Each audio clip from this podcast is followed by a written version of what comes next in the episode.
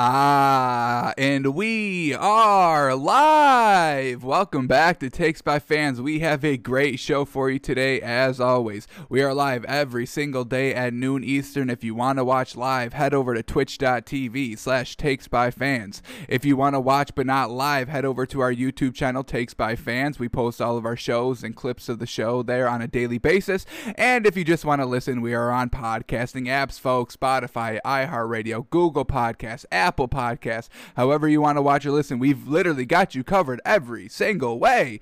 Um, all right, today is a big old Tuesday. We got to update our cash and trash list. We've got to update our power rankings talking about, you know, week 17 still in the NFL. Tomorrow we'll still do our our Wednesday film study. There's still stuff that we can take a look at and some things that we can still see that will help us make our predictions and picks for, you know, this upcoming wild card super super wild card weekend. 3 games on Saturday, 3 games on Sunday. So, we still have work to do, folks. Just because the regular season's over doesn't mean, you know, the season's over. So, we're still kind of still doing our same schedule here and we still got to talk about week 17 a little bit more in depth. So we got the cash and trash list and our power rankings.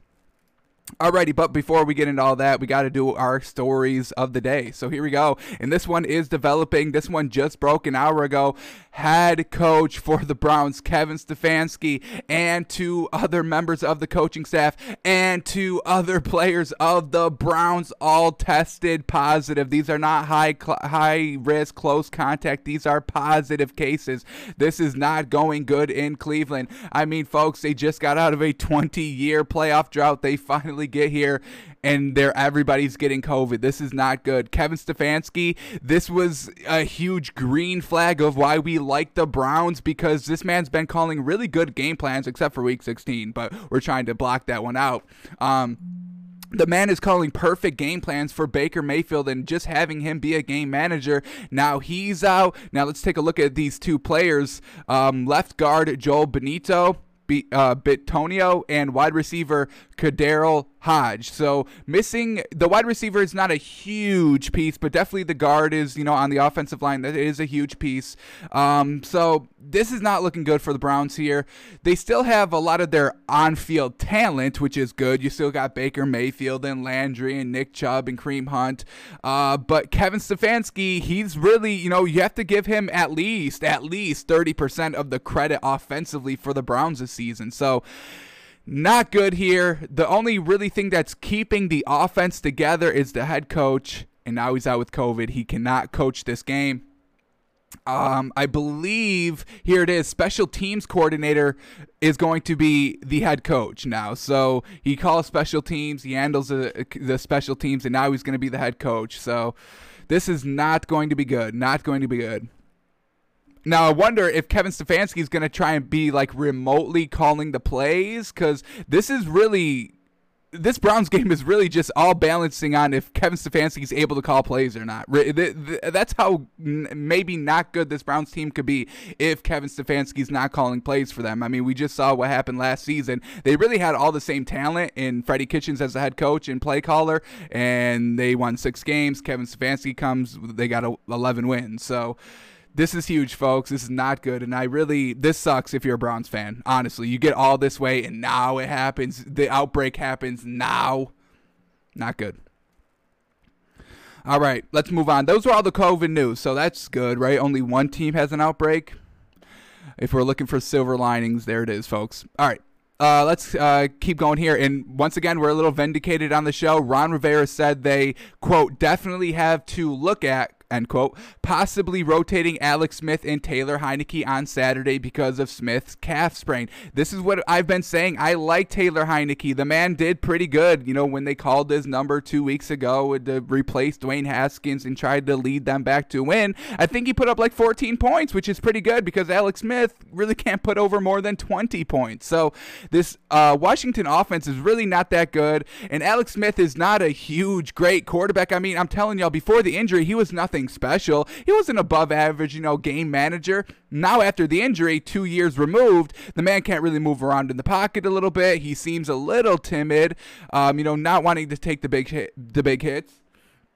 He's he's really been dinking and dunking, not really airing it out. And I know the Washington, you know, football team doesn't have you know explosive downfield receiver, so I get it. But still, at the end of the at the end of the day, you have to put up points, and Alex Smith is really not doing that. So I love that Ron Rivera is at least giving it you know a thought. Hey, we have this man Taylor Heinicke. You know, we have some film on him, and he has been playing pretty good. You know, the one time that we called on him, Alex Smith. I mean, they were stuck at 20 points against the Eagles. I mean, if Jalen Hurts played in the fourth quarter they probably don't still win because Jalen Hurts can't score in the fourth quarter. So we we we understand Doug Pederson's decision not to start Jalen Hurts in the fourth quarter. The man hasn't scored in the fourth quarter. So um, but anyway, back to Washington. Um, love that Taylor Heinicke could possibly. I would like him to start the entire game. Um, I don't think uh, Alex Smith is going to be able to kind of outperform Tom Brady. I don't think Taylor Heinicke can either, but I think he'll be able to do more than Alex Smith can. So I really love that Ron Rivera is at least thinking about possibly, maybe, starting Taylor Heinicke for the entire game. So we'll see. Alrighty, and I love it. Yes, I love this. Chargers request an interview with uh, for the head coaching job of the Chargers with Giants offensive coordinator Jason Garrett. Oh boy, I'm telling y'all, look what this man w- did with Daniel Jones with no running game. He led them to what? Would they get six wins? I mean, pretty respectable. And then Daniel Jones got out, and then he got COVID, so the end of the season was a little wonky. But you know, up until Daniel Jones went down with COVID, they were the leaders of the NFC East. I mean, this Giants offense was actually pretty good for the lack of weapons that they have, and you know, not having Saquon Barkley and trying to do something to to try and have this offense still be productive without basically their number one, you know, option. I mean, Daniel Jones is good, and I do like him, but Saquon Barkley is a beast, my guys. So Saquon Barkley is definitely the number one in that offense, and then Daniel Jones, I would say, would be the two because he's the quarterback. So Love that Jason Garrett's getting some respect here, and I would love to see what he can do with Justin Herbert. I mean, holy cow, 66% completion percentage his rookie year, 4,300 yards his rookie year, 31 passing touchdowns his rookie year, and you don't think Jason Garrett's going to have success with that? Everybody's been saying with the Chargers, they're just a plug and play quarterback away. We know Anthony Lynn hasn't been able to win, you know, the 50 50 games on a consistent basis. So, you know, you bring in Jason Garrett. He's got time with the Cowboys. And I understand people's skepticism. Well, oh, you know, when he was with the Cowboys, they only went, you know, 8 and 8 and never anything great. But look what the Cowboys are now. They're worse, but they have the same roster. So what's the one big change? Mike McCarthy. Now I understand Dak got injured, but even still, up until Dak getting injured, they weren't good. And Andy Dalton's a serviceable quarterback, folks. I don't want to hear it. He's probably the best backup there is in the league right now. Maybe Jameis Winston's better than him. Nick Foles is not. Mitch Trubisky's not. I mean, I would say that you know you would obvious you would definitely put Andy Dalton in top three of backup quarterbacks right now in the league. So the fact that Mike McCarthy wasn't able to have success with him, and Mike McCarthy's a Super Bowl winning head coach, so, and Jason Garrett's not. So why is Mike McCarthy not elevating a team? I, I don't get it. So I don't think Jason Garrett was the was the problem in Dallas. I think he was actually the solution because they're actually getting worse without him this season. So love that this man's getting another look. I don't want him to leave Daniel Jones because I think this is the perfect man for Daniel Jones to have six, uh, success consistently. And I do want to see Daniel Jones flourish because he's got some good skills, and I like to watch the man play. So. Love that this man, I really hope he gets the job. That'd be great, really. I would love to see Jason Garrett go on the Chargers and win a ring with Justin Herbert. I would love it. Um, so we'll keep an eye on this. Alrighty, and this one caught me a little bit by surprise. I didn't think uh, Matt Rhule was going to be like this, but Panthers coach Matt Rhule says Teddy Bridgewater, quote, has to have a tremendous offseason. I mean, wow, way to put the pressure on this man. Now, um, you know, Teddy Bridgewater hasn't really been great this season. He's been good. He's been good. I don't want to say very good, but he's been good. Um, he hasn't been clutch. That's the one knock. He's turning it over in the red zone. He's taking sacks when you know you're trying to get points before halftime. So that's really why they haven't been winning too many games and why they've kind of been falling behind in the on the scoreboard in most of their games because he's just not putting up the points. And yes, you can have good yards and completion percentage and all that, but at the end of the day, you need to put up points. And Teddy Bridgewater really hasn't been this season. Now you know Christian McCaffrey's been out the entire entire season. So that's basically taking away, you know, 45% of your offense. I mean, imagine if Alvin Kamara was out for the Saints the entire season. Do you think they would be as good as they are right now? You know, even with Drew Brees and all the wide receiver weapons, they still wouldn't be as good, uh, you know, without Alvin Kamara. So, kind of same situation here with the Panthers. You know, first year for Teddy Bridgewater, first year for Matt Rhule. and I get Matt Rhule's trying to kind of, you know, be the authority here and hold everybody accountable. But, you know, I, I thought, you know, he would probably go easy on Teddy Bridgewater a little bit um, you know, both coming onto a new team at the same time. You know, all right, you help me out, I help you out. Not playing, you know, favorites and you know specialtism, if that's the word, but you know, you you have a bond between head coach and quarterback because you know the head coach basically delegates, you know, the leadership role on field to the quarterback, so you have to have some trust in him. So, um, it definitely just caught me by surprise. The article, I mean, he's not bashing Teddy Bridgewater in the article or anything like that. It's just, you know, he hasn't played well down the stretch this season, especially last week and all that. So he, he's justifying all of his points, and we've got no problem with the points that he rises in the article. Just definitely caught me a little by surprise. Teddy Bridgewater is going to be the quarterback in Carolina. I don't see them moving off of them. Um, but yeah, just a little, just a little interesting. Matt Rhule trying to establish himself as the uh, the leader here in Carolina. I got, I don't got no problem with that he's been doing a pretty decent job. I, I, was kind of pleasantly surprised with the Panthers this season of how not great that they did, but still of what they did on the field. I was a little. Um, little impressed by it. So watch out for the Panthers next season. Get Christian McCaffrey healthy, Teddy Bridgewater learning the system a little bit more, and they'll be good next season. Alrighty, and Dolphins fans, we all rejoiced on Twitter for about 10 minutes maybe, and then it, the rug got pulled out from under us. Um, Chan Gailey was fired and then he wasn't fired. So ESPN reports that Chan Gailey was fired, the offensive coordinator for the Dolphins, and everybody was cheering. I was cheering myself. I don't like the man. Um, but then, you know, 10 minutes later, ESPN comes back with this tweet. ESPN says, says that Chan Gailey has not been fired, and the error has been corrected, and the story has been removed from ESPN.com. Come on, I was really rooting for this man to get fired. Now, I don't want to see anybody lose their job. I get it, blah blah blah. But this man's not helping out Tua. He's not calling great plays for Tua. They still have to air out the field. I mean, his play calling really kind of reminds me of Adam Gase. Not really playing to the strengths of your players, just playing to the strengths of your ideal ideas of a player. So Uh, like the screens they don't work. They may work on one drive to catch everybody off guard but you can't run screens and slants and that the entire game because then the defense presses up. You have to extend the defense. Chan gailey does not extend the defense as much as he needs to with tua out on the field. Now he does it with ryan fitzpatrick which is a little weird like you know still call the plays for tua. He's got the arm. We we, we believe in tua's arm and accuracy. So let's try and you know force the ball down the field a little bit. Chan gailey does it he was fired for a second, not fired overall. Hopefully, he does end up getting fired, but you know, one can hope. We'll see. Alrighty, and then this one, um, I just said it. I I, I want to put this out here because I hope I hope this isn't the correlation I'm trying to make here. So here it is: most contested catches in 2020. DeVante Parker's number one with, uh, where they're both tied with number one. DeVante Parker and Allen Robinson both have 21 contested catches. So who's Allen Robinson's quarterback? Mitch Trubisky, and we don't really like him too much. Who's DeVante Parker's quarterback? Tua ooh, I don't want uh, you know Tua being you know in the same category as Mitch Trubisky. I'm hope I don't have like fan blinders on for Tua. I don't think he's as bad as Mitch Trubisky, but let's keep an eye on this tweet. And if uh, you know Tua starts develop developing into a Mitch Trubisky, it's been right in front of us, in, right in front of us this entire time. So we'll come back to this tweet if uh, Tua is not performing well. And then we'll uh, end the day with our stories on this tweet right here. ESPN tweet is about, you know, offensive rookie of the year, comparing Justin Herbert and uh, Justin Jefferson.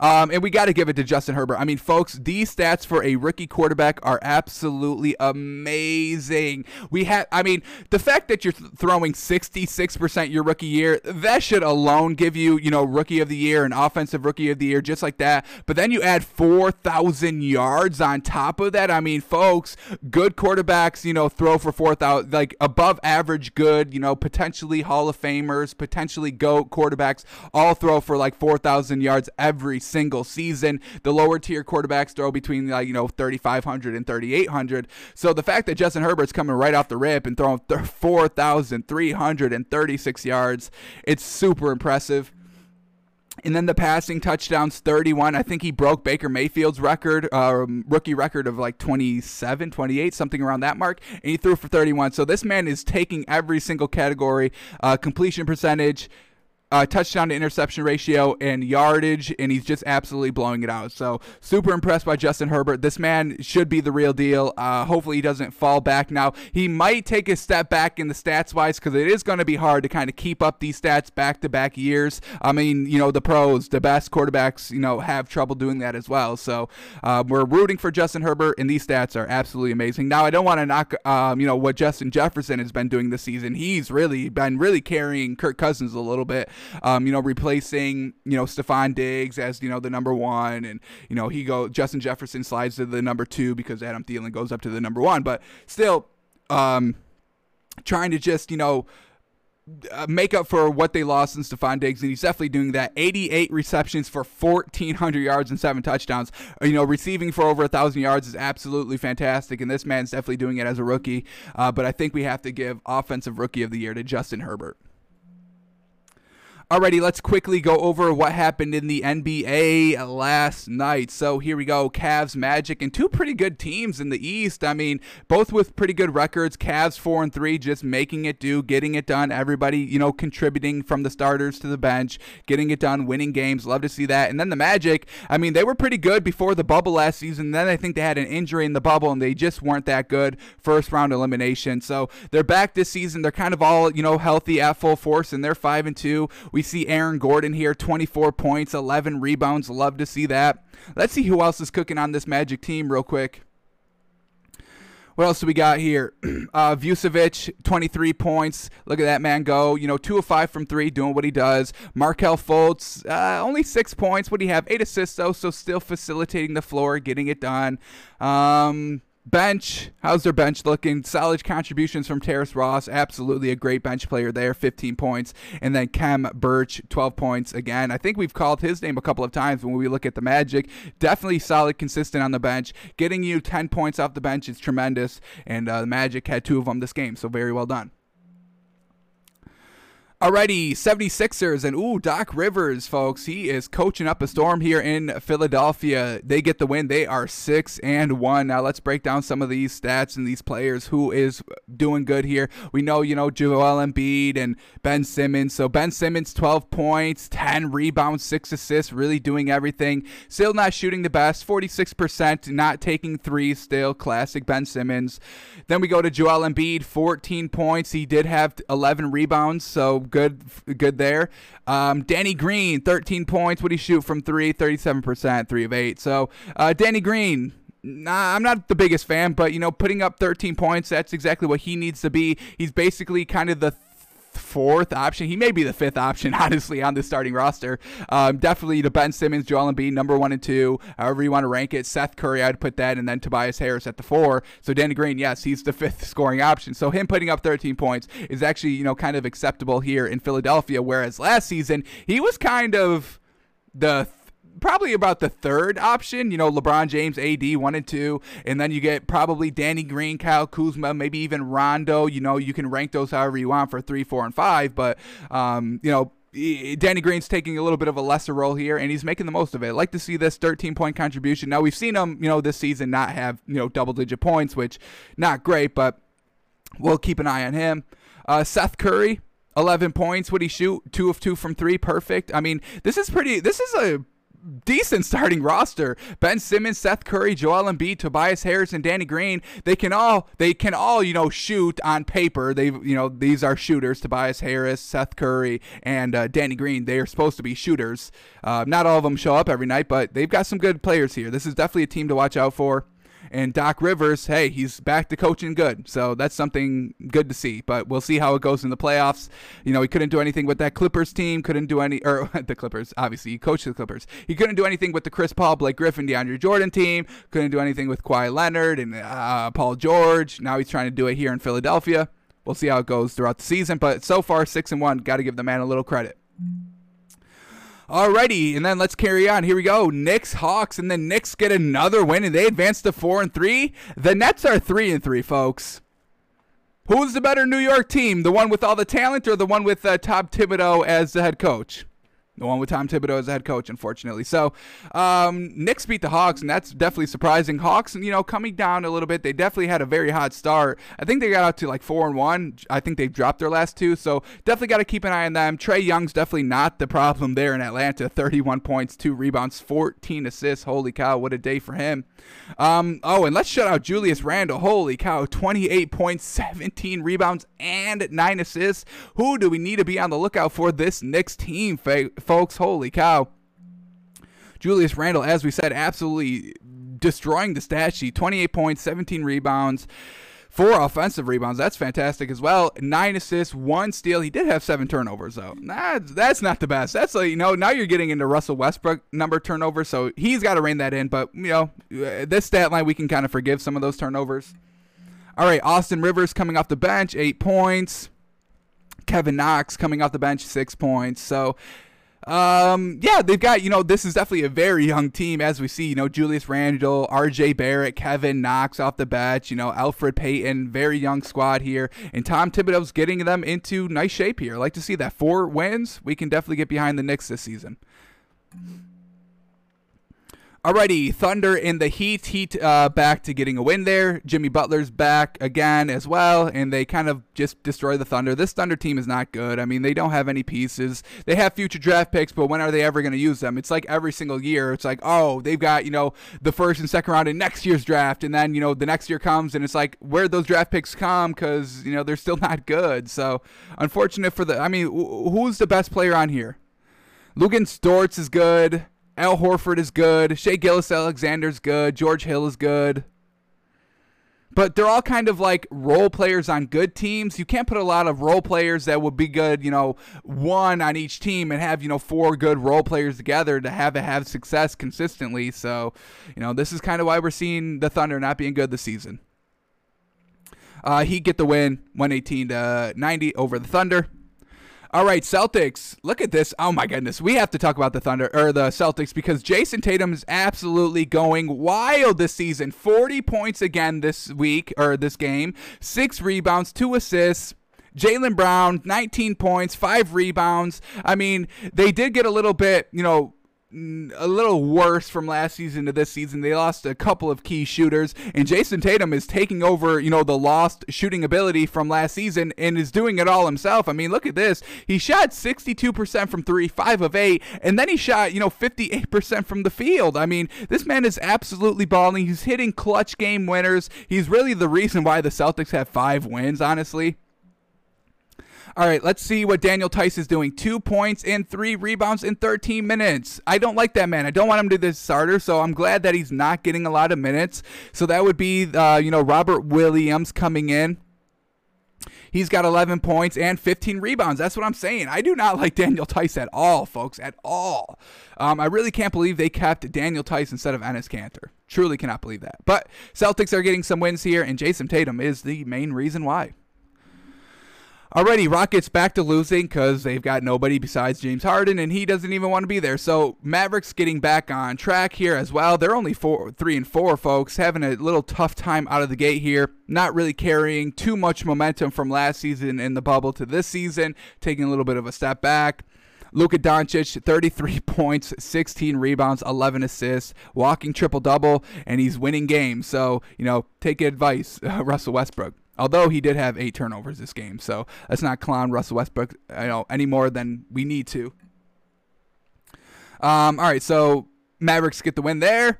Bucks back strong, 125 win, 115 over the Pistons. Pistons, mm, Derrick Rose and Blake Griffin are not elevating each other. Unfortunately, they're one and six. They're they're not going to be a good team. Unfortunately, I was kind of rooting for them at the beginning.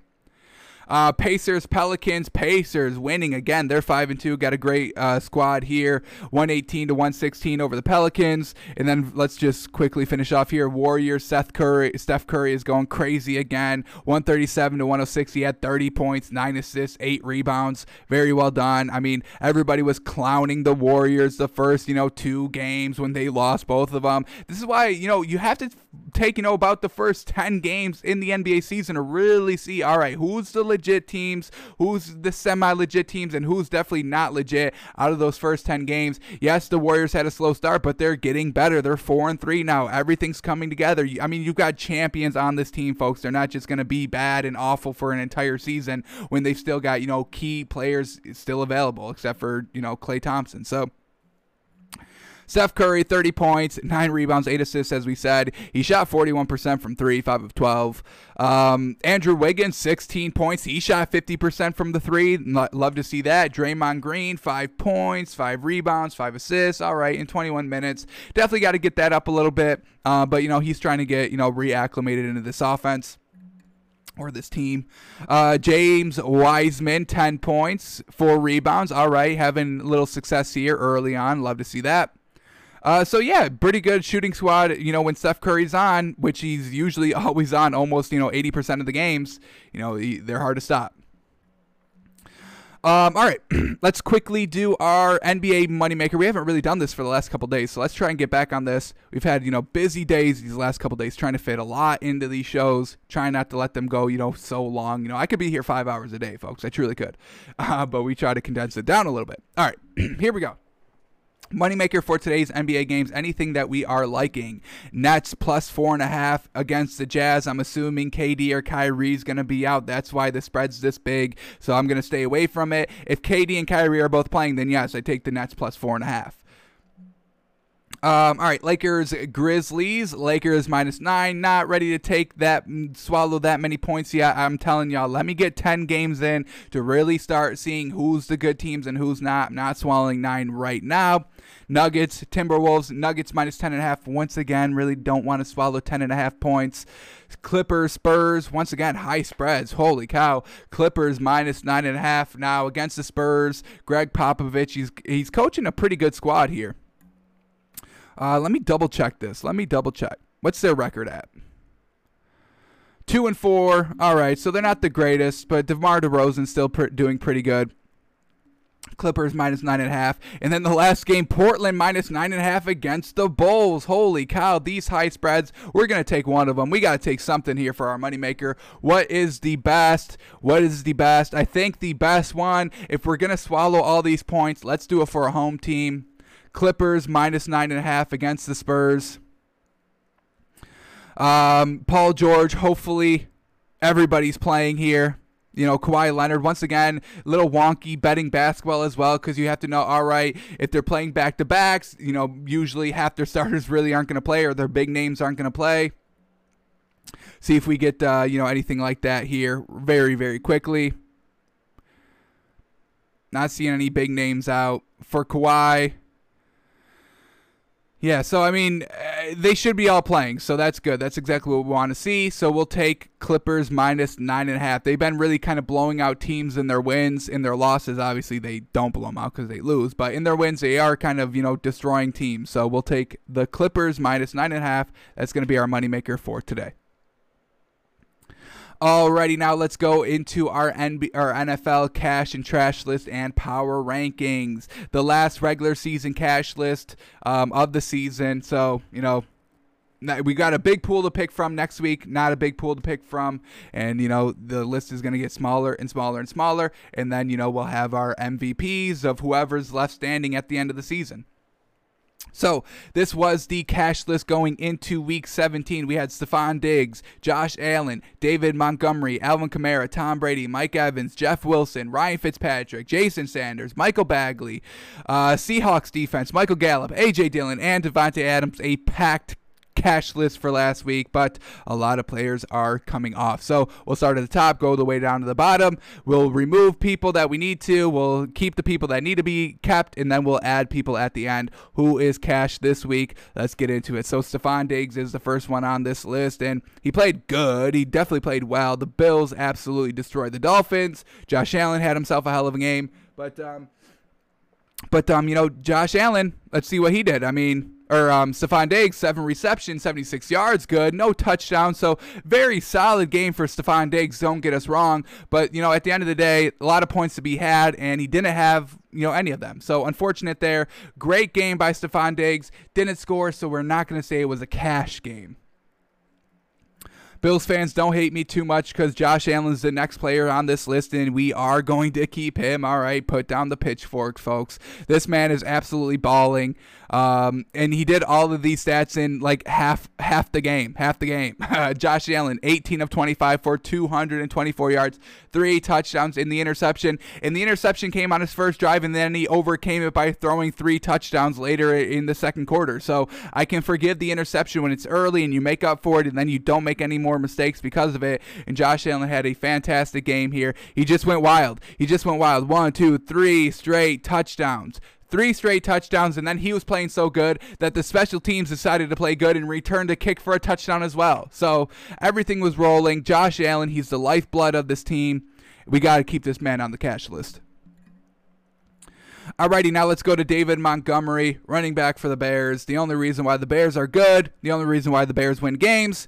And unfortunately, this week he only ran it 22 times for 69 yards and a touchdown. He needed at least what? Well, Aaron Rodgers put up four, so David Montgomery would have needed at least four touchdowns to try and have a chance to win this game. Unfortunately, he didn't. He only had one, so that's why they, they lose the game. We we all know we can't count on Mitch Trubisky. So David Montgomery, good game. Unfortunately, not a cash game. You end up losing, and uh, you know, 69 yards, one touchdown. It's good, but you know, there's obviously better, and we will get to the better when we go to our additions because we had some 250 yard rushers here, folks.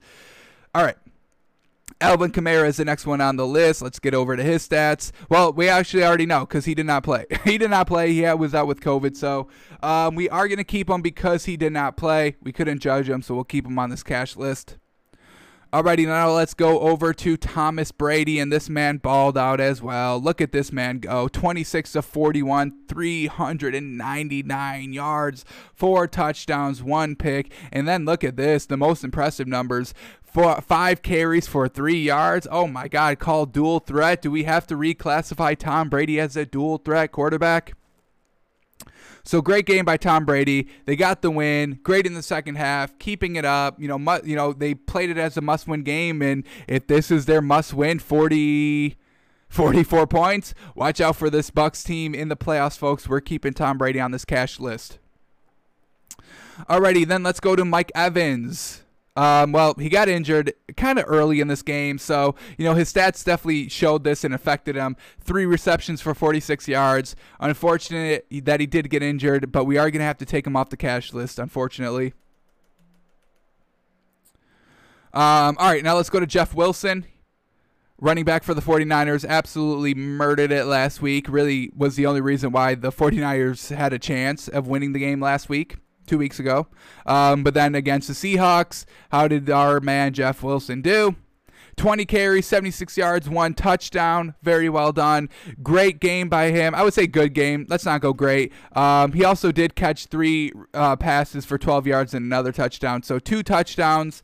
Um, you know, right under 100 yards. Unfortunately, it was all for naught. They ended up losing the game, really lost by 10. Last second uh, touchdown made it a little bit competitive than what it actually was. But um, Jeff Wilson, a really good game by him. Don't think we're going to ca- classify it as cash, unfortunately. So we're going to have to take Jeff Wilson off. I mean, what a great, you know, last two weeks for that man hopefully, you know, he stays with the 49ers. It can go somewhere else and be a premier back because these last two weeks he was really killing it. Love to see it. All right, Ryan Fitzpatrick. The Dolphins are officially done, unfortunately. So we are going to have to take him off the list. You can't prove yourself here anymore. You got to go. You got to go. We got to see Cash on a consistent basis. And he's not playing next week. Truly unfortunate. Truly unfortunate. Um, all right, let's keep going here. Jason Sanders, once again. Um, he played. He won't be playing anymore, though, this season, unfortunately. Um, I believe he hit all of his field goals. Dolphins settled for two field goals, I think. What do we got here? Jason Sanders. Let's go over to him. Kicker for the Dolphins here.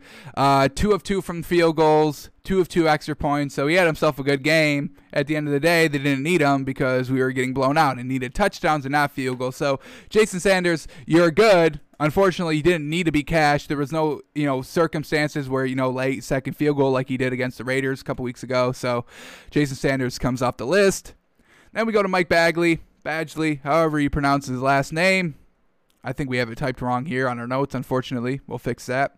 Uh, but Where is he at? Here we go. Nope, that's the Rams. Looking for the Chargers. Uh, Chargers, where is he at? Well, I know the Chargers won, and they beat the Chiefs, and um, here it is. Here he is. All right. Mike Bagley, what did he do? 0 0 from field goals, but he went 4 4 from extra points. So solid game from him. They didn't, they never called on him, unfortunately. So good game by him, but not cash worthy. So uh, Mike Bagley comes down.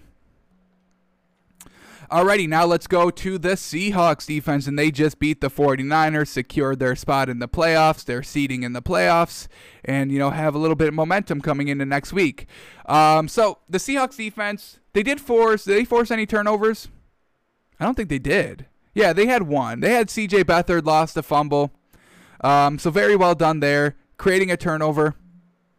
And really, this was the perfect time to create a turnover. And this is why we are going to keep the Seattle Seahawks defense on this cash list. Yes, they gave up 23 points and they weren't, you know, d- didn't have, you know, 10 turnovers. But the one turnover they did have, look at this. Seahawks just went down, took the lead, a three point lead, 19 to 16. Only two minutes left, and the Seahawks defense finally steps up and uh, you know f- makes CJ Beathard fumble, and that ices the game because then the Seahawks go cash in another touchdown. Now they're up 10 with under two minutes left. You can't put up, you know, 10 points in two minutes unless, you know, you're very, very good, which the 49ers are not, unfortunately, or get a little lucky, which once again, the 49ers did not get lucky or did not have the skill to overcome a 10 point deficit with under two minutes left. So, because of the timing um, the, of the Seahawks defense. We're going to keep them on the cash list, stepping up at the right time. That's cash, baby, winning the game basically for your squad. I mean, the Seahawks really could have iced the game, but you know it was just such a short field of where C.J. Beathard fumbled that they had no really other option but to score.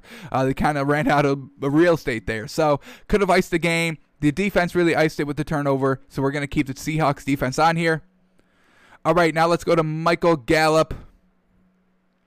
Cowboys lose, not good for them. Had a chance to still be in the playoff hunt come, you know, Sunday night, even though Washington still won, so it wouldn't have mattered. But, you know, at the time, they still could have had a chance at the playoffs. So, Michael Gallup here, four catches, 49 yards, no touchdowns. That's not cash to me, folks. That is definitely not cash to me. So, he comes off. All right, last two, A.J. Dillon and Davante Adams, both on the Packers. Let's see if any of these two players will stay. So we'll start here with A.J. Dillon, and um, he's at the very bottom of this running list. One rush for three yards. That's definitely not what we saw last week, over 100 yards rushing. So A.J. Dillon, he's got to come off. You know, this Packers, they've got some great talent. You know, unfortunately for AJ Dillon, they still got Aaron Jones, and that you know he went off that game, not off, but he did the best. Uh, he also got all the carries. So. All right, and then we go to Davante Adams, six receptions, 46 yards, one touchdown. Good performance. Are we gonna elevate it elevate it to cash? I don't think so. Under 50 yards receiving, only one score. So very good game. Don't get us wrong, but we are gonna kind of reserve the cash list for above above that, above those stats, unfortunately. So we take AJ Dillon and Davante Adams off. But don't worry, folks, we've got some additions here. So here we go. The first addition is going to come from the Tampa Bay Bucs game. And who is it going to be? Are we going to put Tom Brady on this list? Well, he's already on here. So who are we going to acknowledge as cash? We got to give it to Antonio Brown. 11 receptions, 138 yards, two touchdowns. Love to see it. This is his first time on the cash list. So everybody give this man a round of a round of applause. Very well done, Antonio Brown. I mean, this this Bucs t- team is getting right at the right time, and this is absolutely fantastic. Very well done, Antonio Brown. Big, big, speedy threat wide receiver who can catch. That's exactly what he did. So, all right, here we go. 1 3. 21. Got to add the date now. Got to add the date now since we're in the new year.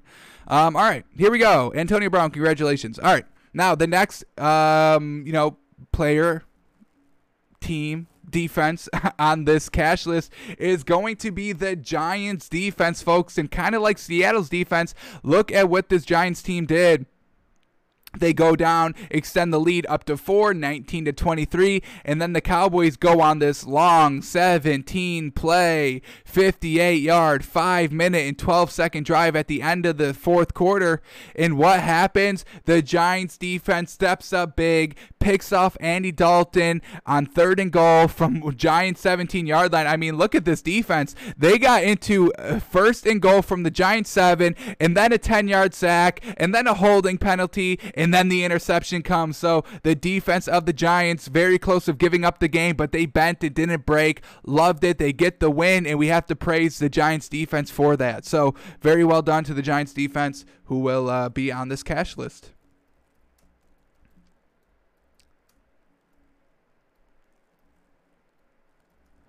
Very well done. Love to see that. Game winning defenses, there's nothing better in the game of football than that, folks. I love to see it. Alrighty, and now let's head over to the Ravens game. We got an addition here to the cash list here, and we got to give it up to J.K. Dobbins, rookie running back from Ohio State. 13 carries, 160 yards, and two touchdowns. Absolutely love it. I believe this is the first time J.K. Dobbins has been on the cash list as well. So, once again, give this man a round of applause. Love seeing all these cat new members of the cash list here at the end of the season. They just needed, you know, to get there, to get better, to have an entire season under their belt. They're getting hot at the right time, so very well done. J.K. Dobbins, I mean, watch out for this Ravens team in the playoffs, folks. Holy moly. Their running attack is absolutely insane. They just ran for 400 yards. I really could have given it, I could have put, you know, Ravens running back committee here, uh, but we are going to kind of highlight J.K. Dobbins for the two scores, definitely. So well done.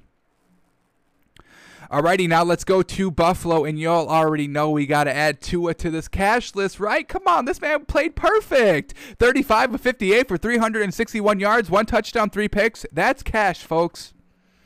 Unfortunately, that's not who we're adding on the cash list. Unfortunately, um, but we are going to add Isaiah McKenzie from Buffalo. This man had himself a great game. I mean, this is what I'm talking about. The Bills, not only are they great, they are deep. They're going to Isaiah McKenzie. They didn't even need Stefon Diggs to score any points, and they still put up 56. Oh, my goodness. Oh, and did we mention they're getting Kenny Stills? They have Kenny Stills now. So they're so deep. They've got wide receivers, and everybody catches everything that's thrown to him. They never drop any balls. So Isaiah McKenzie, let's see his stats here. Six receptions for 65 yards and two touchdowns. And not only that, this man had an 84 yard punt return touchdown. Now it's interesting, they don't put it in the stats here on NFL.com. Look at you see the zero on the touchdown, but when you actually look, you know, he did score the touchdown. I, I know he did. And when you look at, uh, you know, the drive of when he did it, which is uh, right here, they give him credit right here. I mean, um, hang on, hang on. That's not it. is this it? Where is it?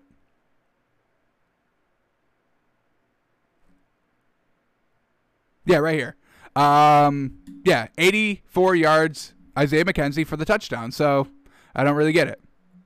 Did he fumble it? No, no, yeah, he scored. So he's got three touchdowns. It doesn't matter. If they don't give him credit, I'm giving him credit for the touchdown anyway. So Isaiah McKenzie, very well done. And, you know, his first time on the cash list as well. Look at all these newbies, folks. I love it. Isaiah McKenzie, hell of a game, hell of a game.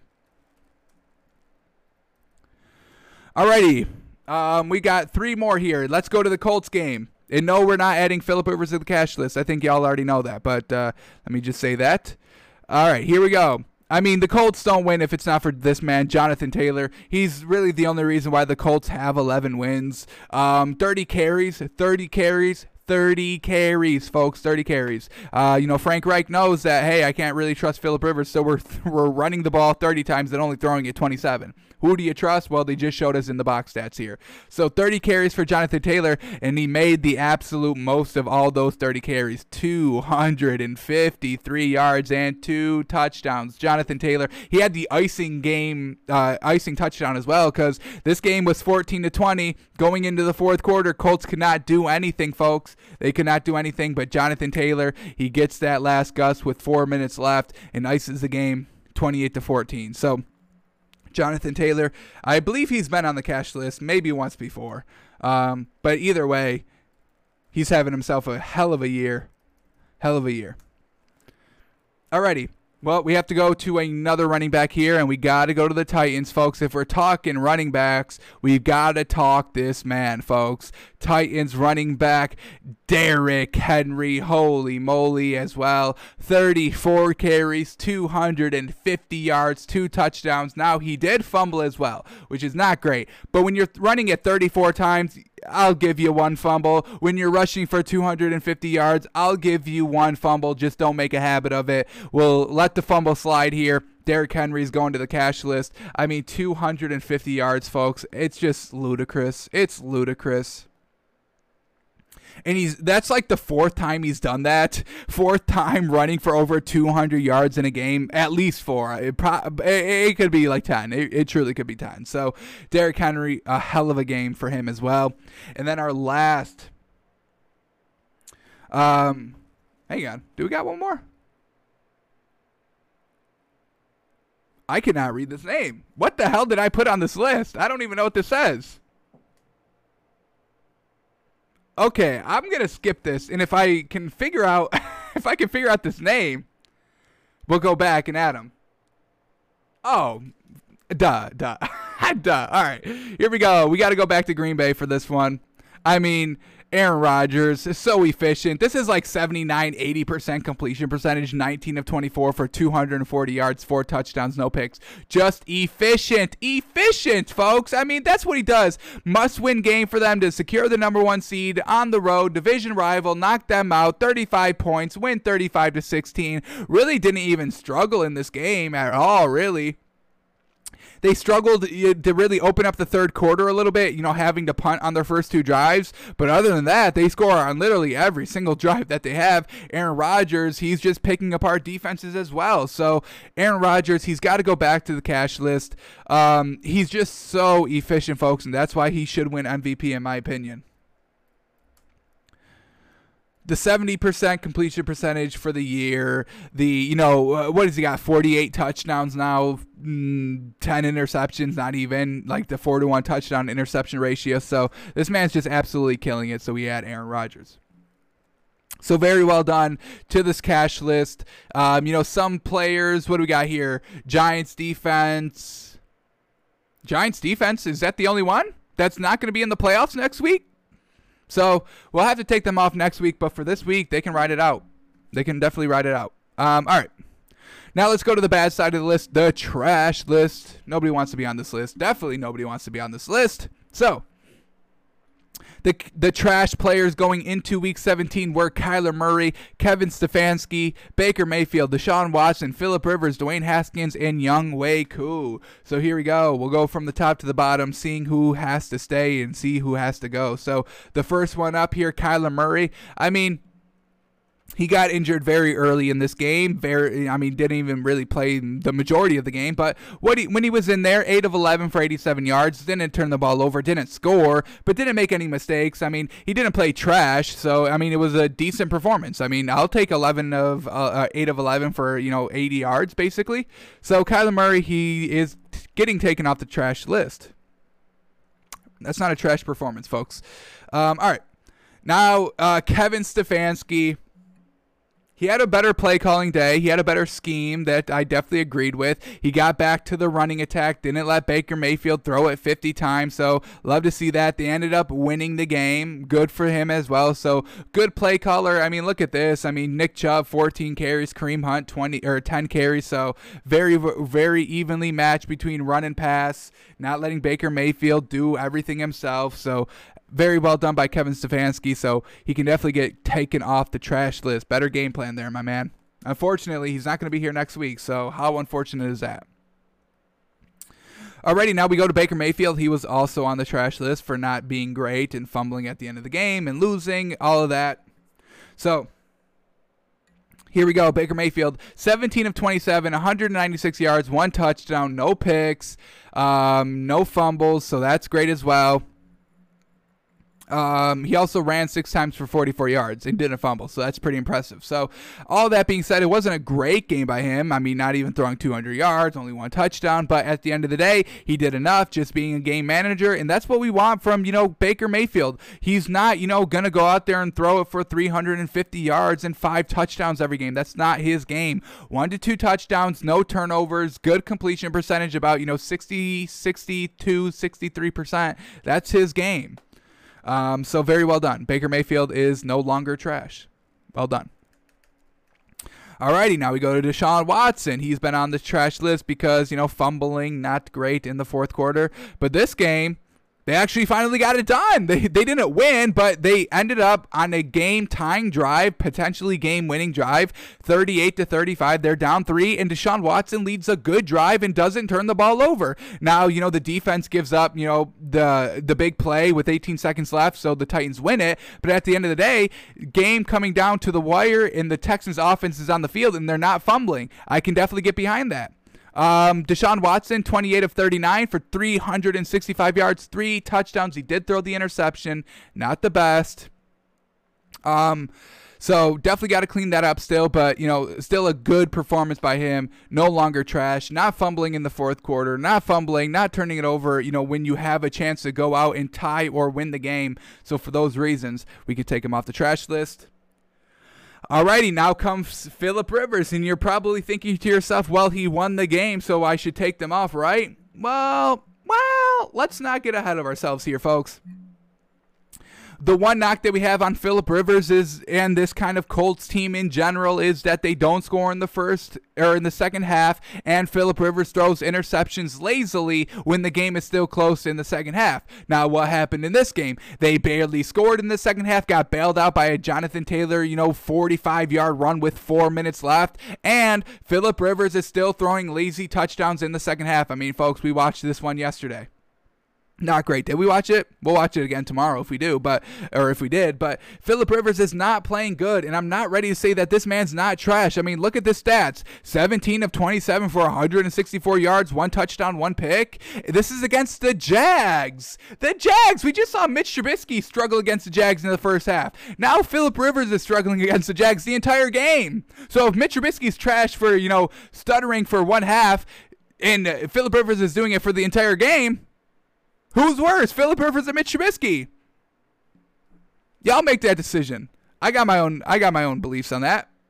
I'd probably say Mitch Trubisky is a little worse, but I still don't like Philip Rivers like that. So yes, I'm keeping Philip Rivers on this trash list, folks. He's not proving that he's good. These last two weeks have shown his true colors, what he's kind of been masking all season. This is why Philip Rivers doesn't have a ring, folks. This is it. Not good in the big games.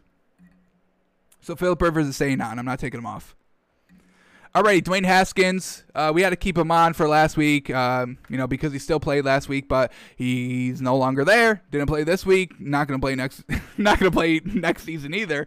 Um, so we have to take him off the trash list. And then we get Young Koo, the game losing instead of game tying field goal from two weeks ago against the Chiefs. What did he do this week? Did they even need him at all? Let's see his stats two of two for not that much. I mean, his longest one was 22 yards and he kicked two field goals. Once again, Matt Ryan not finishing in the red zone classic.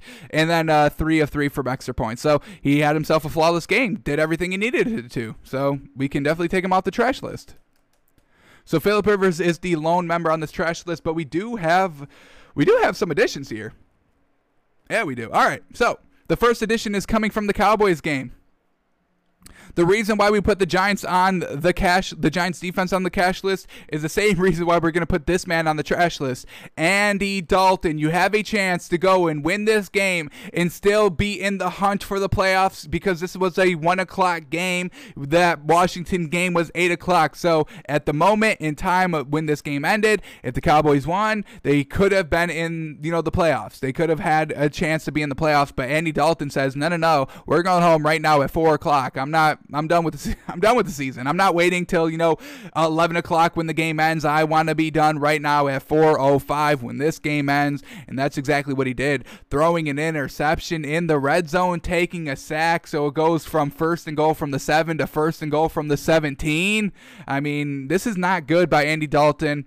Let's read his stats as well 29 to 47 for 243 yards, no touchdown, one pick. I mean, 29 completions for 243 yards. That's dink and dunk, folks. Why are you dinking and dunking when you have CeeDee Lamb, Michael Gallup, Amari Cooper, I don't get it. I do not get this Cowboys offense, and I'm blaming Andy Dalton, I'm blaming Zeke, and I'm blaming Mike McCarthy. No, but I saw no leadership this season from any of those three players, and they all have leadership experience in the past. Mike McCarthy, Super Bowl uh, winning head coach, Andy Dalton, he's been a uh, the number one quarterback on a team for you know 10 plus years Zeke Elliott he got paid first he's he's a big name you know people regard him as you know top 5 running backs in the league I don't anymore. I, I probably did coming into the season, but nobody's stepping up. Andy Dalton, you are trash for not completing what you're supposed to do, which is go down and win the game at the end of the game. Andy Dalton is trash, unfortunately. Um, all right, let's uh, move on here. All right, our next one is going to be from the Bengals game. Little bit of a blowout there, and I don't want to add this player on just to be mean, but I mean, truthfully, objectively, these are not good at all. At all. I mean, I, I know Ravens are good and the Ravens defense is good and the Bengals have nothing to play for, but you could have made a little bit better of attempt. I mean, we got to add this man, Brandon Allen. He had a fantastic game, you know, last week against the Texans, but this week against the Ravens, oof. Six of 21. Six of 21, folks. That's like 30%. It's like 30%. 6, 12, 18, less than 30%. It's really not good, folks. 48 yards. 48 yards on six completions, dink and dunk. I didn't even think you can get dink and dunk when you don't even complete more than six passes, but he did it. No touchdowns, two interceptions.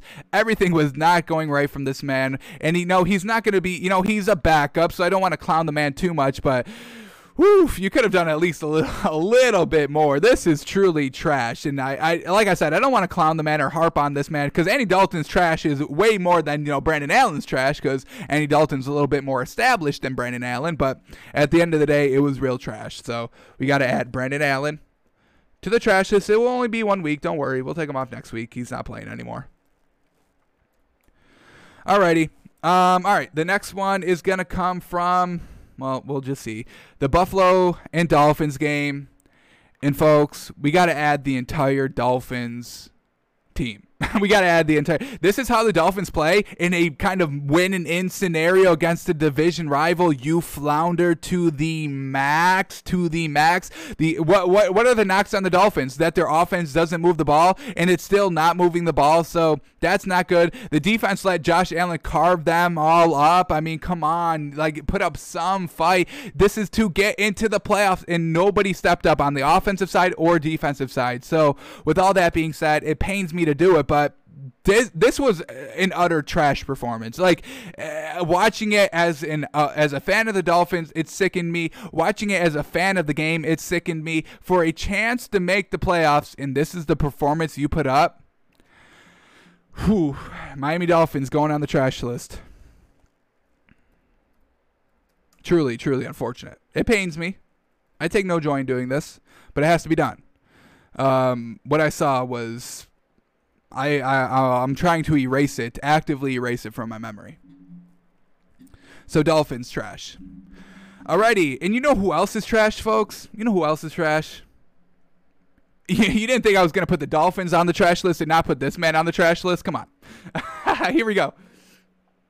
Um, uh, Mitch Trubisky, trash, trash. I don't want to hear it. 33 of 42. You may be saying, oh, the completion percentage was good, which it was good, which it was good, but 252 yards, 33 completions, 252 yards, dink and dunk, classic, no touchdowns, one pick, non competitive. And he's only got credit for one pick, but let's show you this play. Let's show you this play. And you're probably thinking to yourself, oh, I've seen this play again. Oh, this is the same play that you show every week. No, it's the same concept of the play that I show every single week of Mitch Trubisky, but he's still doing it every single week. So here it is first in goal, 21 to 10, trying to score right before half. I mean, if Mitch Trubisky can make this a 21-17 game going into halftime, oh, we got ourselves a game. We got ourselves a competitive quarterback duel here out in Chicago. But uh, let's see what he does here. Let's see what Mitch Trubisky does. Can anybody guess? Can anybody guess what he does? Should have been easy intercepted red zone pick. Watch this play again. Watch this play again, folks. Where is he going with the ball? Where is that? It's all covered. The the the Green Bay Packers used the same exact defense that the um who did they just face last week that he did the same thing with? I mean, just cover the end zone because he'll throw a pick. Watch this. Watch this. This is a predetermined route. If you're throwing to 12, it's behind. If you're throwing to 11, it's severely underthrown. Severely underthrown. So I'm hoping you're trying to hit Allen Robinson and just are trash because if you're trying to hit number 11, that's the worst decision I've seen ever by a quarterback. Um, and just look at it. This is a total drop. Total drop. It's right in his hands. He's ready for it. Boom. In the breadbasket. He just drops it. So once again, Mitch Trubisky getting bailed out. This didn't go against him, and they still had it. You know, they still put up points because of it, but they shouldn't have been able to put up any points. Shouldn't even been able to put up three. They should have been a second interception. I would have pulled him. I would have pulled him if I was Matt Nagy and I saw this. I pull him for the rest of the season. I'm not letting you play in the playoffs if you're throwing this type of ball. Mitch Trubisky, we still see you out here. We still see you being trash. Welcome back. Welcome back, Mitch. We missed you. we missed you here. Oh, Mitch Trubisky back on the trash list. Unfor- unfortunate for that man. All right, and then our last player on this trash list is to come from the Carolina game. And we kind of mentioned it a little bit at the top of the show with the story of Matt Rhule saying, hey, this man's got to play a little bit, little bit better. We got to add Teddy Bridgewater to this to this list.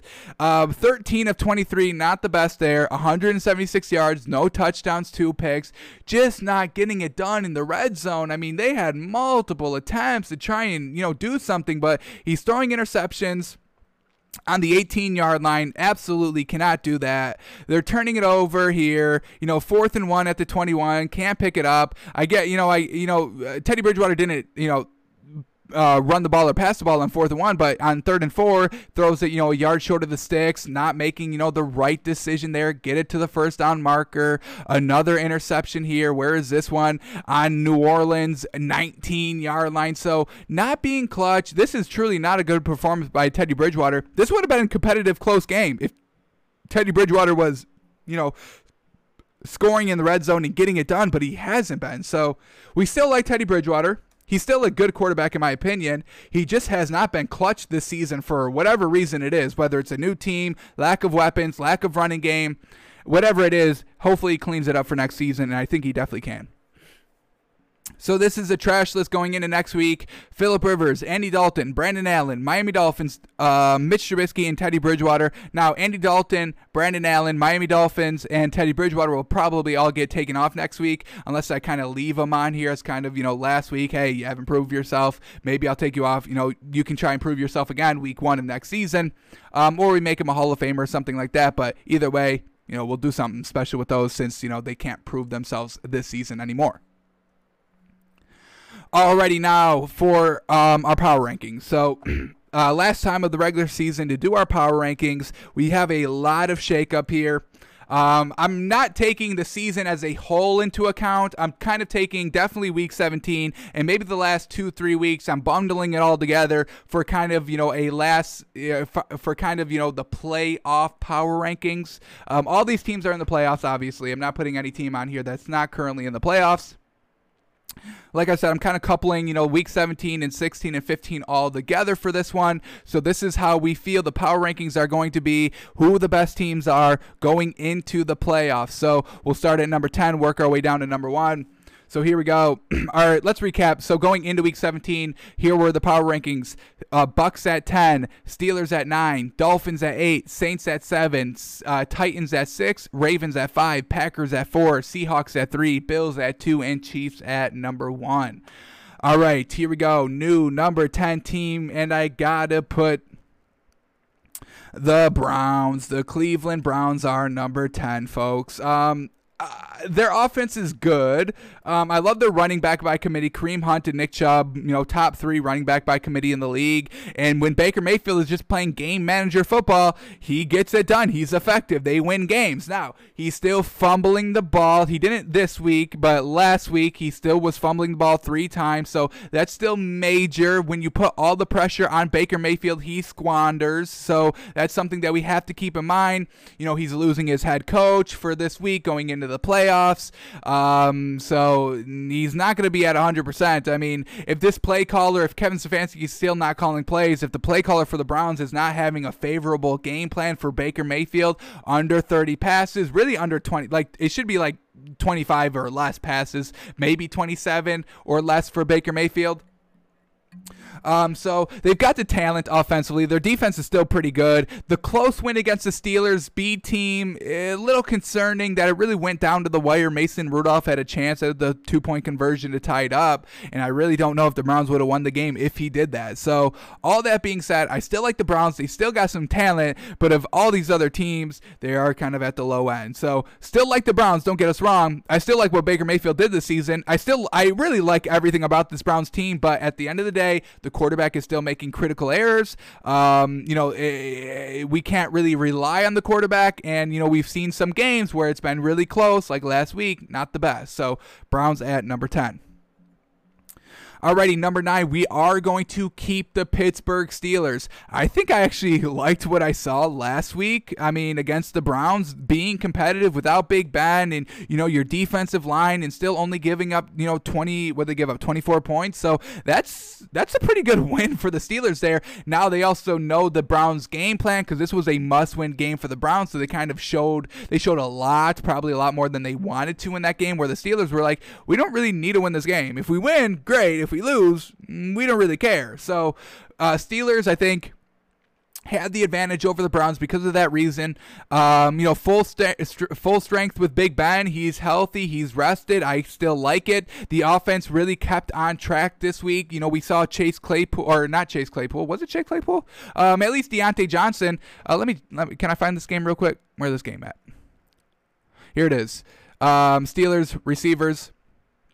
Yeah, Chase Claypool and Diontae Johnson at the top, and Juju Smith Schuster with all 65 plus yards. So the receivers are still getting their work that they need. That's perfect. So now Big Ben's going to have warmed up wide receivers still. So perfect there. The defense only gave up 24 points. Mike Tomlin's a great coach. He almost coached Mason Rudolph to a win against the Browns and a must win game for the Browns. So all that being said, the Steelers defense is still good. They're getting healthier, they're getting good at the right time. Uh, the Steelers, Big Ben, he'll be healthy. The offensive line will be healthy because, you know, Maurkice Pouncey will be back. Uh, you know, TJ Watt's going to be at his full potential because he missed a game uh, last week. So, Steelers are healthy. They've got the game plan to beat the Browns. Big Ben, receivers are warmed up. Now, the running game is still an issue. They're still not running the ball really at all or effectively at all. So that is definitely something that the Browns have better than the Steelers, but in totality, I'm rocking with the veteran quarterback of Big Ben who doesn't turn the ball over, um, the defense who can create as many turnovers as they want, and, uh, you know, warmed up offense. Love to see it. Warmed up receivers for the Steelers. Steelers at nine.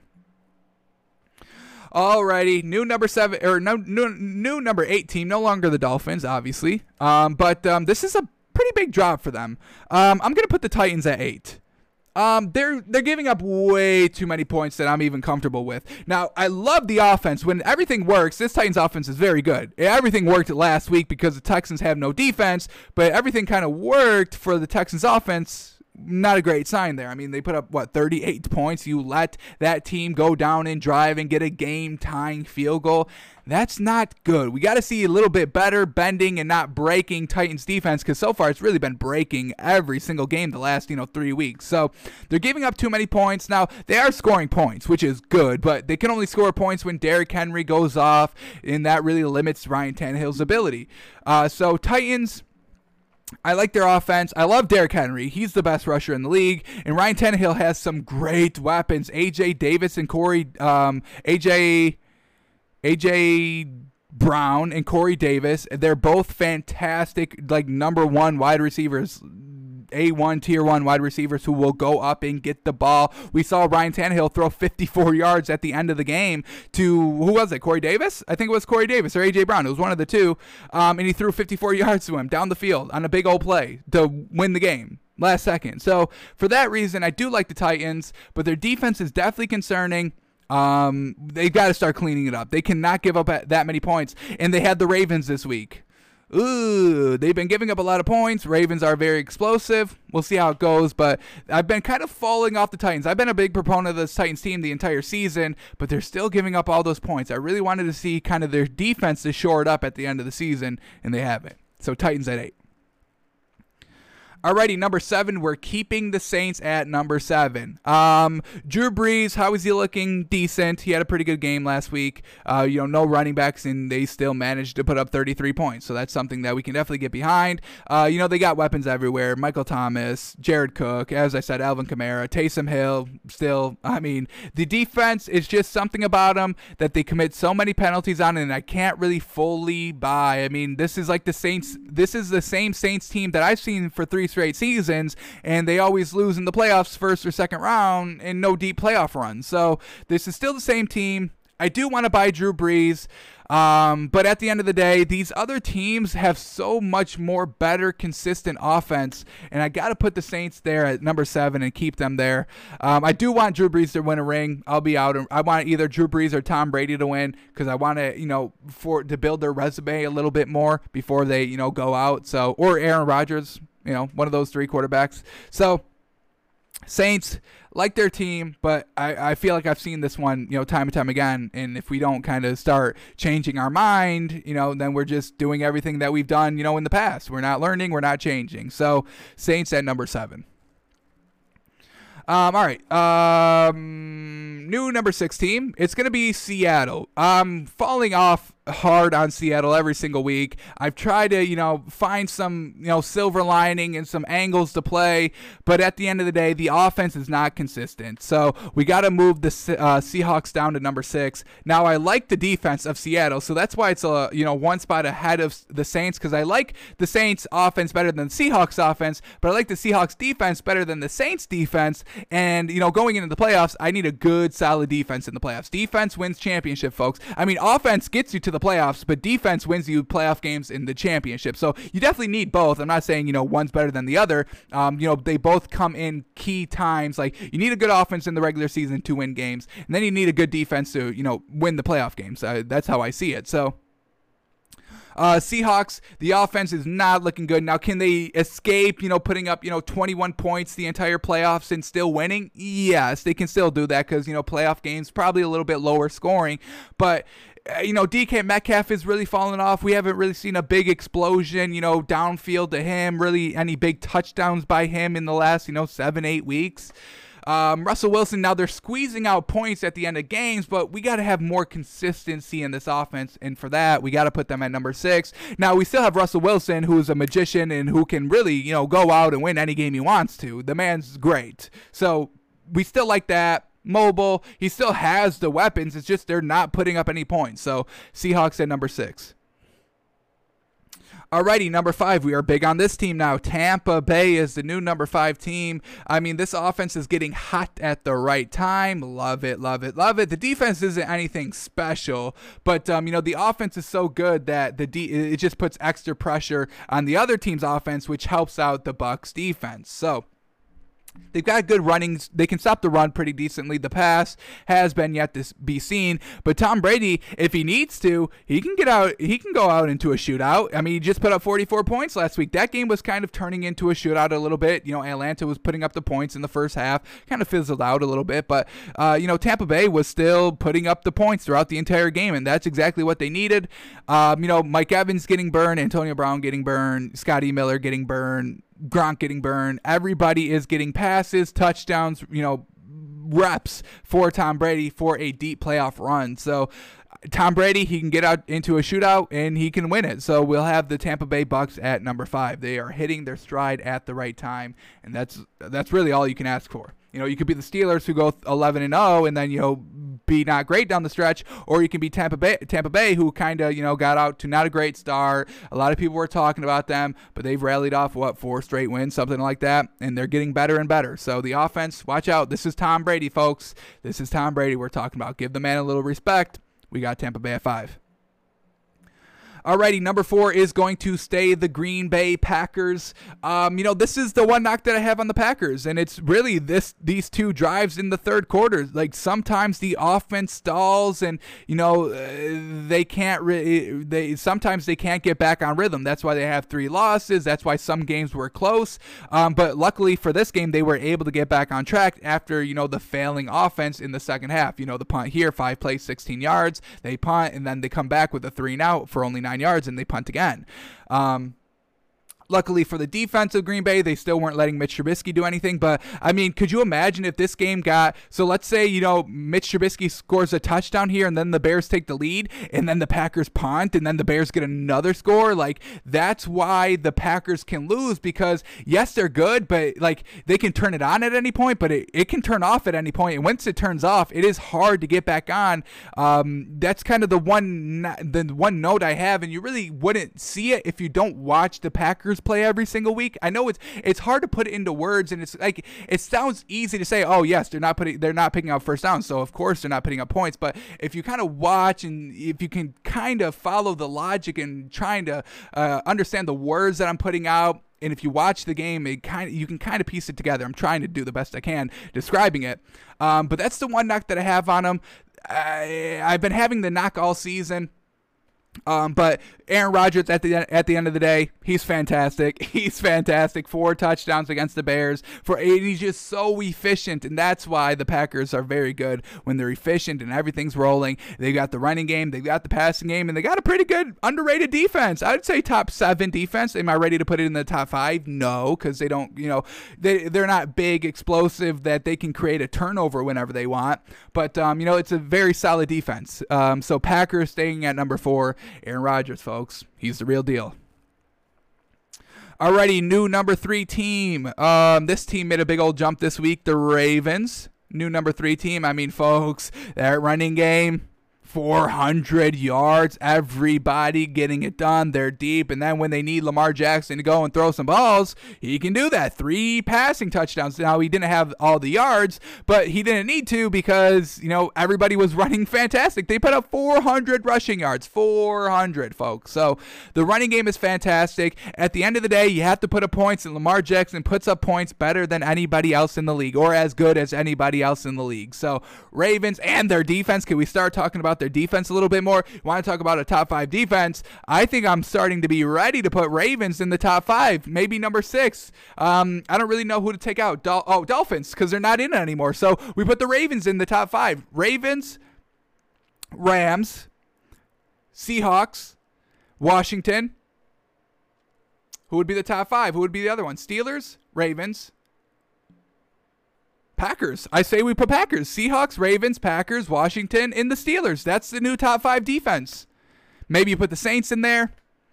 But yeah, Ravens, they're the new top five defense because, you know, we're talking about playoff defenses now. So yes, Ravens. Defense fantastic. Offense fantastic. Lamar Jackson not turning the ball over, scoring touchdowns on the ground, through the air. Doesn't matter. Um, Ravens at number three. They're explosive, folks. They're putting up the points. That's at the end of the day, you got to put up some points, and the Ravens are doing that. Alrighty, I told y'all this yesterday. I told y'all this yesterday. We have a new number one, folks. The Bills are no longer number two. The Chiefs are the new number two number two team, folks. Um, let's just fill this out real quick and then we'll talk about it. So Bills going to number one. I mean, I told y'all this. I mean, what Josh Allen is doing is incredible, incredible. This is one of the best offenses, and they're literally picking apart. I mean, we're talking great defenses: Seattle defense, Miami defense. Did they face the Steelers this season? Trying to think if they did or not, but if they did, they probably carved them up too. So um, the Bills' defense is great. Their hold, I mean, they didn't let the Dolphins do anything. Now, you know, it was Tua, so. Mm, but you know, the Bills' offense is so good. Everybody getting involved. Josh Allen is spreading the ball around. Yes, he's going to Stefon Diggs healthy, or um, you know, heavily, healthily. but um, you know he's still giving the ball to other players, as we just saw Isaiah McKenzie. Everybody is ready for the next man up mentality. Everybody wants to you know participate and score points because they see everybody else putting up points. They're like damn, if I ever get in, I'm putting up points. And that's what they just did last week. You know, some, you know, backups getting in the game late against the Dolphins and still scoring. Josh Allen just not turning the ball over. Yes, he had the one interception, but he cleaned it up and it was a bad read and it was a mistake. Um, you know, he's cleaning it up. He's still not making the mistakes consistently like Baker Mayfield is, like Philip Rivers is. This offense, they're putting up the points. They're blowing teams out. Their average win of margin, I think I heard was like 18 points. Are you kidding me? Three scores. That's wild. So Ravens, um, Chiefs, Bills, best offenses in the league, and uh, I think the Bills with Josh Allen they they can do whatever they want. They can do whatever they want. The schemes, the offensive coordinator for this Bills uh, for this Bills team, he's going out of his mind crazy, folks. He's scheming up. He knows how to beat every single defense on every single play, folks. Every play works. I don't think there was ever a time where they were ever third and third and ten. I don't think the Bills ever faced a third and ten, and if they did, they picked it up plus like 20 extra yards. So Bills at number one. Now the Chiefs, week 17, I told y'all I was going to take that into heavy consideration. The Chiefs benched their team. So, okay. Y'all lost because of that. Y'all lost the one seed because of that, because I didn't get to see Patrick Mahomes again. Now, the one thing that I do kind of like about the Chiefs better than I like about the Bills is that they were able to come adverse overcome adversity in the season. The Bills have just been blowing out everybody. So what's going to happen when they get into the playoffs against a you know an, an, an, kind of an equaler team, and you know everything's not going right? What if they get down 14 to seven? What if they get down you know 21 seven? Can Josh Allen lead a comeback then? We haven't really seen that this season, so we have to hold off. But you know they're blowing out teams. They haven't had to do that, so that's the one thing I do like about the Chiefs. They have had some adversity this season. Closer games, not scoring into the fourth quarter, not winning until overtime. So they know what it takes um, to win a championship, first of all, because they're defending champions. And now they know how to, you know, win games close and come out, you know, still stick to the game plan, even though they're losing and everything's not going their way. So that's the one thing we haven't been able to see with the Bills. Will Josh Allen flounder when they're down 21 0, when they're down 14 3, when they're down 14 0? Will he step up? Up? Can he stick to the game plan? Will he go out of control? I don't think so, but we haven't seen it, so we have to hold off judgment. So Bills at one, Chiefs at two for all those reasons said. So the new power rankings going into the playoffs of the wild card of the first round. Here it is: Browns at ten, Steelers at nine, Titans at eight, Saints at seven, Seahawks at six, Tampa Bay Bucs at five. Green Bay Packers at four, the Ravens at three, the Chiefs at two, and the mother loving Buffalo Bills best team in the league. I think they win. They win it all. They have to open up against the Colts. Talk about easy game. Oh my goodness. I would. I want to go out there and beat the Colts. I'll uh, a one man team. Give it to me. Give me the ball. I'll beat the Colts myself. Alrighty, that is going to do it for us today. Thanks for tuning in. Thanks for watching. We'll be back tomorrow for our Wednesday film study. Uh, what else? What are we going to be watching? We're going to be watching some like playoff teams, folks. We're going to be watching Ravens. Let's watch the Packers a little bit. What else do we got to watch here? Um, Bills. We'll watch the Bills. Got to watch some more Josh Allen. That never gets old. Um, let's watch um, this man for the Rams. We got to definitely keep uh, eyes on John Wolford. We did a whole show about him. He'll probably be playing this week, most likely. Don't know if they're going to stick Jared Goff out there. Um, so watch the Rams. We'll watch. Uh, who else are we going to watch here? We'll watch a couple other teams, maybe the Saints, Washington a little bit. We I do want to kind of watch a little bit more of t- uh, Taylor Heinicke, so we'll watch all of that tomorrow on the show, getting us ready to start talking about uh, you know the playoffs. So we'll be back tomorrow, noon Eastern, live Twitch.tv slash Takes by Fans. Alrighty, y'all. Thanks for tuning in. We'll be back tomorrow.